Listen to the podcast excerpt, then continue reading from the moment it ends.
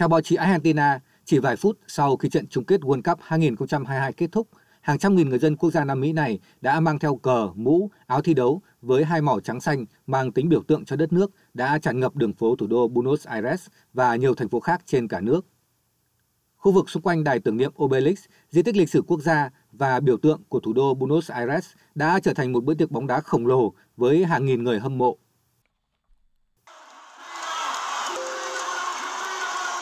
Thật là vui, thật là xúc động. Sự thật là đội tuyển quốc gia của chúng tôi rất phấn khích. Họ đã cống hiến hết mình. Tôi vô cùng trân trọng họ. Dibu, Messi, toàn thể đội tuyển quốc gia. Tôi yêu họ, tôi ngưỡng mộ họ. Họ đã làm chúng tôi rơi nước mắt. Tôi không muốn làm điều gì khác ngoài tận hưởng niềm vui. Không chỉ chia vui cùng nhau, những người hâm mộ bóng đá tại quốc gia Nam Mỹ này còn muốn chia sẻ cảm xúc của mình đối với những người thân yêu nhất. Tôi thật sự hạnh phúc. Bố tôi thường nói với tôi rằng bố muốn con nhìn thấy Argentina giành cúp vàng thế giới.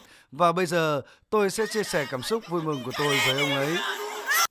Với chiến thắng nghẹt thở trên chấm luân lưu, có thể nói rằng đây là một trận chung kết World Cup hấp dẫn nhất và nhiều cảm xúc nhất từ trước đến nay.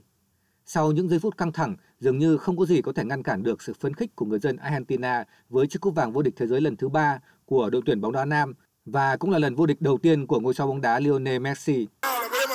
Đáng lẽ chúng tôi có thể giành chiến thắng một cách dễ dàng, nhưng như mọi khi, chúng tôi đã phải chịu đựng những giây phút khó khăn nghẹt thở.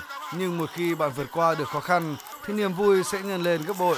Tiến lên nào, Argentina! Lần cuối cùng, Argentina vô địch World Cup là năm một nghìn chín trăm tám mươi sáu với huyền thoại Maradona trước đội tuyển Đức.